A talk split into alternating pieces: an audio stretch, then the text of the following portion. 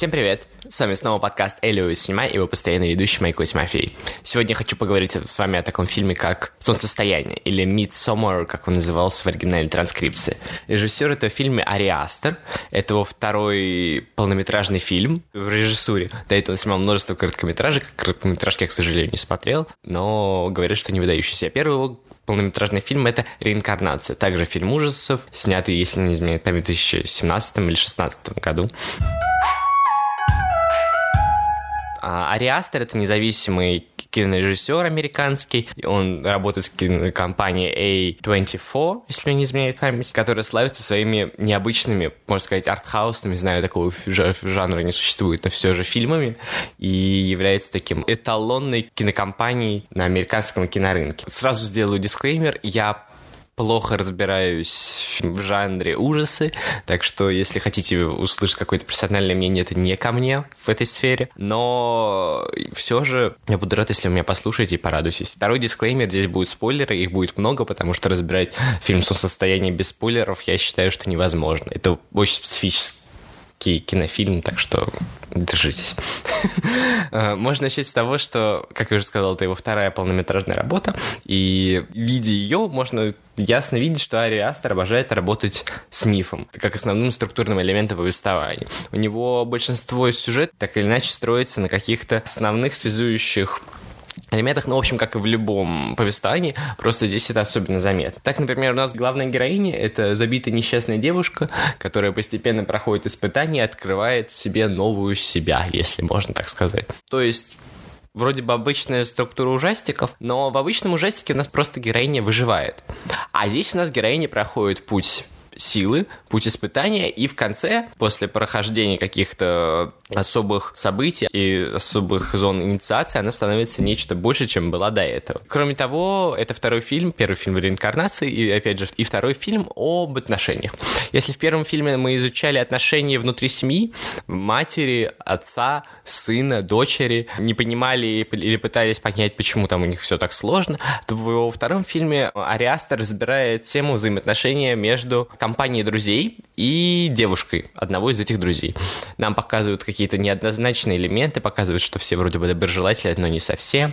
А, там был чудесный момент, когда главная героиня вместе с ее парнем, они едут же в Швецию, мы же едем в Швецию, страну прекрасную, европейскую, из Нью-Йорка. И часть друзей яростно поддерживает это движение, а часть, наоборот, считает, что это самое худшее, что могло произойти. Ну, на самом деле, это и вправду самое худшее, что могло произойти, но непонятно, что бы было бы, если бы нет, но так или иначе.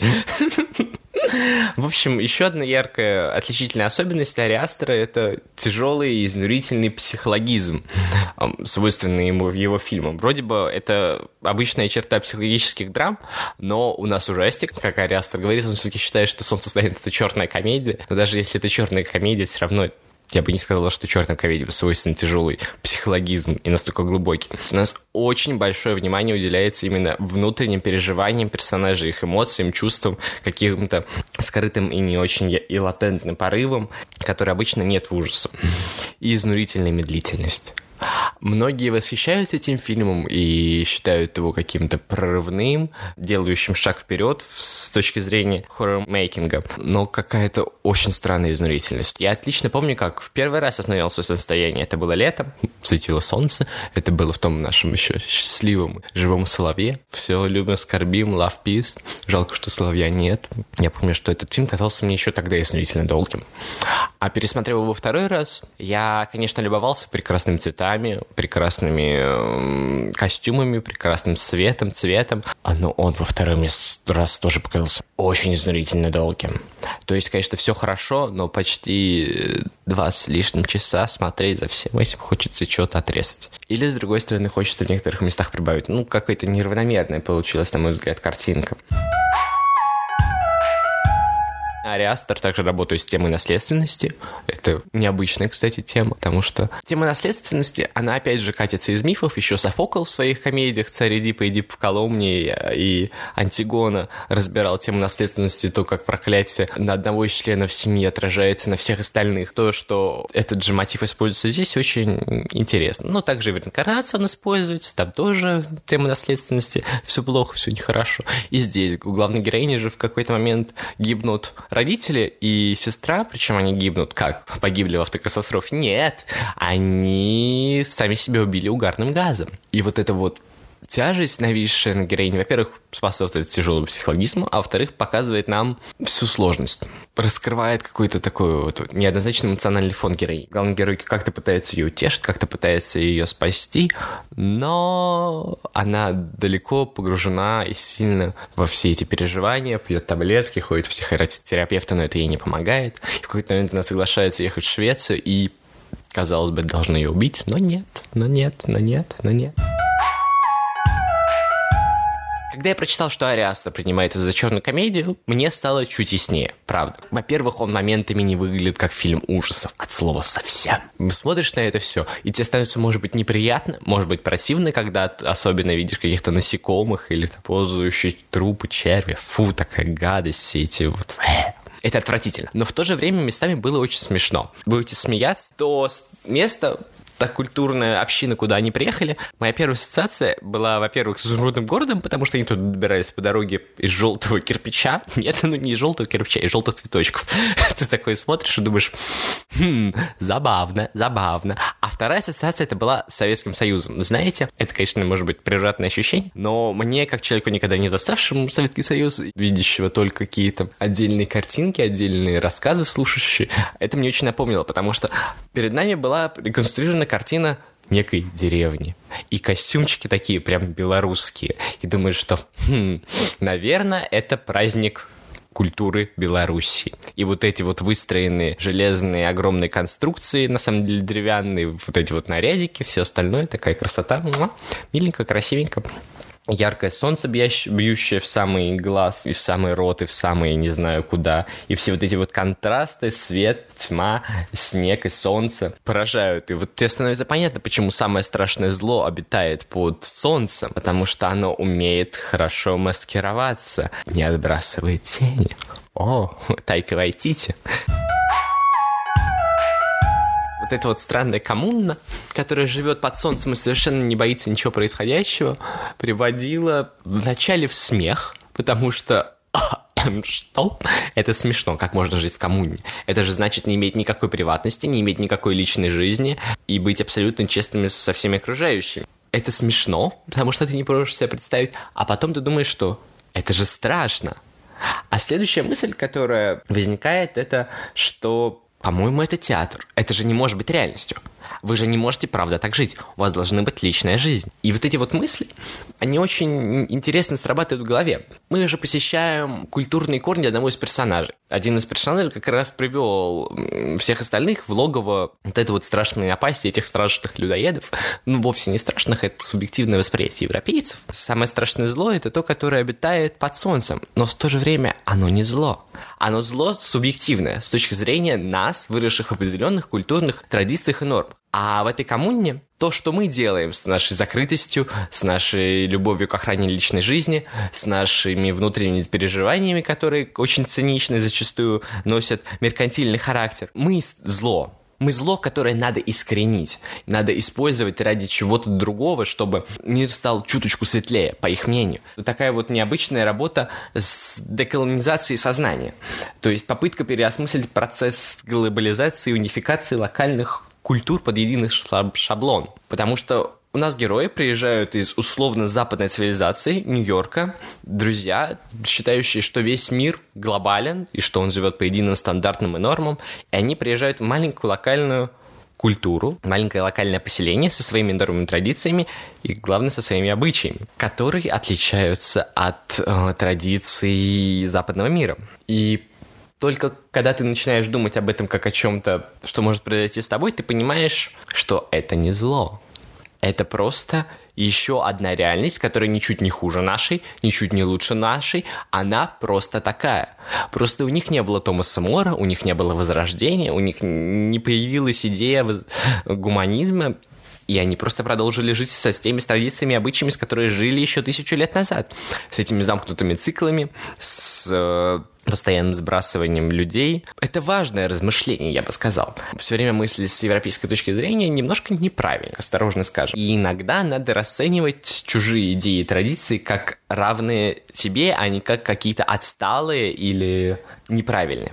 Например, там был эпизод, когда двое стариков, которым было, как нам перед этим сказали, по 72, самолично забрасывают со скалы. И, о ужас, одна из героинь кричит, кричит, остановите, это же так жестоко. Ей пытаются объяснить, что это нормально. Она это не воспринимает.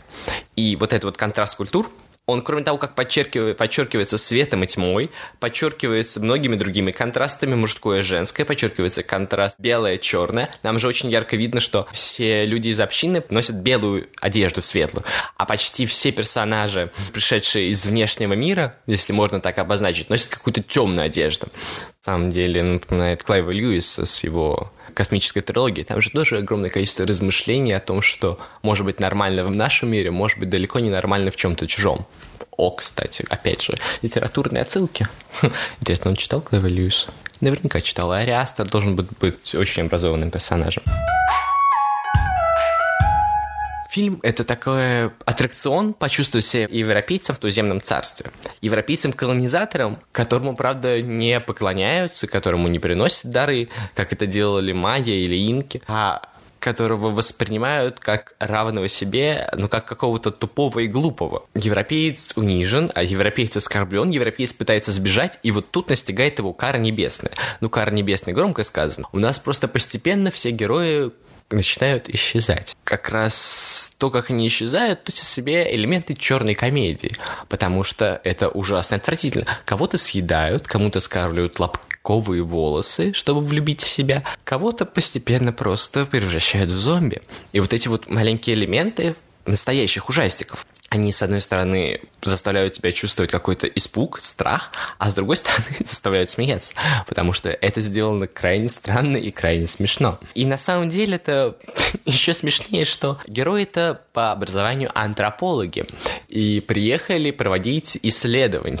И ты думаешь, ребята, вы антропологи, почему вы не заподозрили, что вы здесь погибнете, что здесь явно что-то идет не так? Но нет, они же идиоты. Хотя, конечно, Флоренс Пью прекрасно. Она ходила весь фильм с одинаково потерянным лицом, изображала одинаково потерянного персонажа. Ну, постоянно ночной кошмар для европейцев. Вечно происходит нечто совершенно несовместимое с гуманизмом их современным.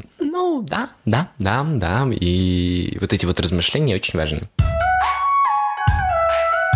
Далее идет работа с сериальностью. И не только с сериальностью с точки зрения наркотиков, потому что мы дважды на протяжении фильма главный герой не принимает наркотики, и не только главный герой, а, но и с какой-то культурной зоны отчуждения. Если в первый раз у героини начинаются просто глюки, и кажется что-то, у нее начинаются немножко крыш едет, очень красиво размывается задний фон, хотя меня это раздражало, но я понимаю, что это интересно сделано. Причем он размывается не в целом и не вокруг героини вертится, а лишь отдельные чуть-чуть блеклые фоны и детали. Очень интересная сцена, ну, не интересная, по крайней мере, сделано крайне необычно, это когда парень главной героини, я не помню, как его зовут, совокупляется, каким страшным словом я говорю, с э, одной из поселянок. Это напоминает нам Суспирию, но не Дарио Аджента, а Луки Гауданиню, действие которое происходило в Берлине, потому что главный герой, спойлер, входит в здание, святилище, насколько я помню, в котором лежит голая поселянка, а сзади нее несколько женщин, несколько, десяток. И процесс совокупления снят так, что поселянка сопереживает свои ощущения с другими жителями, жительницами общины. И мотив коллективного сопереживания вообще очень важен в этом фильме, потому что происходит так далеко не только здесь. Когда один из героев сбрасывается со скалы и не умирает, то все поселенцы начинают, жители этой деревни начинают кричать и страдать. Когда Флоренс Пью кричит от боли, потому что ей очень обидно, окружающие девушки тоже начинают кричать. И так постоянно происходит. На самом деле это очень интересный элемент с точки зрения психологии, потому что коллективность переживаний так или иначе облегчает принятие каких-то эмоций и чувств. Облегчает боль от них, и облегчает какие-то злободневные последствия. И то, что Ариастер использовал коллективное сопереживание в таком роде, в таком виде, и использовал ее с точки зрения во время совокупления двух героев. Это было очень противно. Это было жутко... бе, фу-хоррор, можно так сказать. Но это очень необычно, очень необычно. Кинопоиске, может быть, я даже прикреплю ссылку, есть отличная статья, ну как отличная, мне она не нравится, я с ней не согласен, но очень интересного содержания, которое объединяет хорроры Йоргаса Лантимаса, Почему Йоргас Лантимаса и почему хоррор «Убийство священного оленя» вообще хоррор, я не очень понимаю. Ариастер с его солнцестоянием и реинкарнацией, и Роберта Эггерса с его «Ведьмой» и «Маяком». «Маяк», кстати, отличный фильм с Робертом Паттисоном и Дэниелем Дефо. Вот это вот я, правда, согласен. Под одно большое направление под названием пост-хоррор и объявляет их едиными. С одной стороны, конечно, можно считать, что это пост-хоррор, потому что нам совершенно непонятно, и неясно, почему это может называться обычным хоррором. Обычный хоррор это либо слэшер, либо кровавая бензопила, либо что-то еще такое. Даже би-муви вполне себе, правда, би-муви обычно очень смешной. Йоргас Лантимус «Убийство священного оленя» очень красивый, очень длинный, очень тяжелый фильм. «Маяк» примерно так же еще и черно-белый с Робертом Паттисоном тоже можно считать. А, однако объединять их под одно направление было бы немножко, на мой взгляд, Неправильно. Безусловно, я согласен. Их объединяет медленность повествования, отсутствие каких-то ярких и резких деталей, но... но не знаю.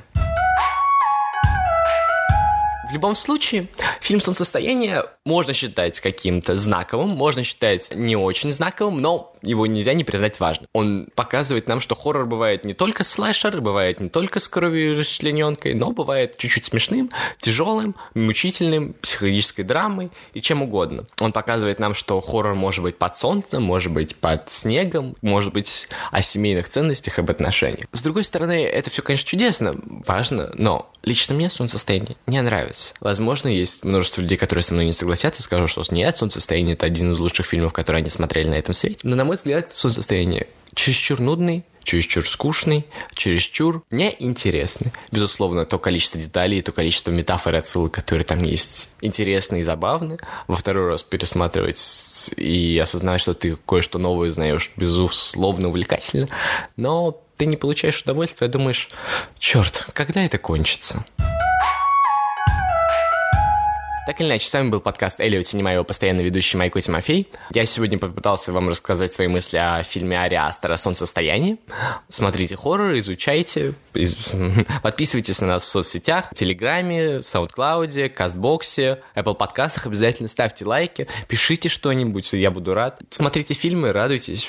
Любви вам, добра и солнца. Всего хорошего, и пусть хоррор прибудет с вами.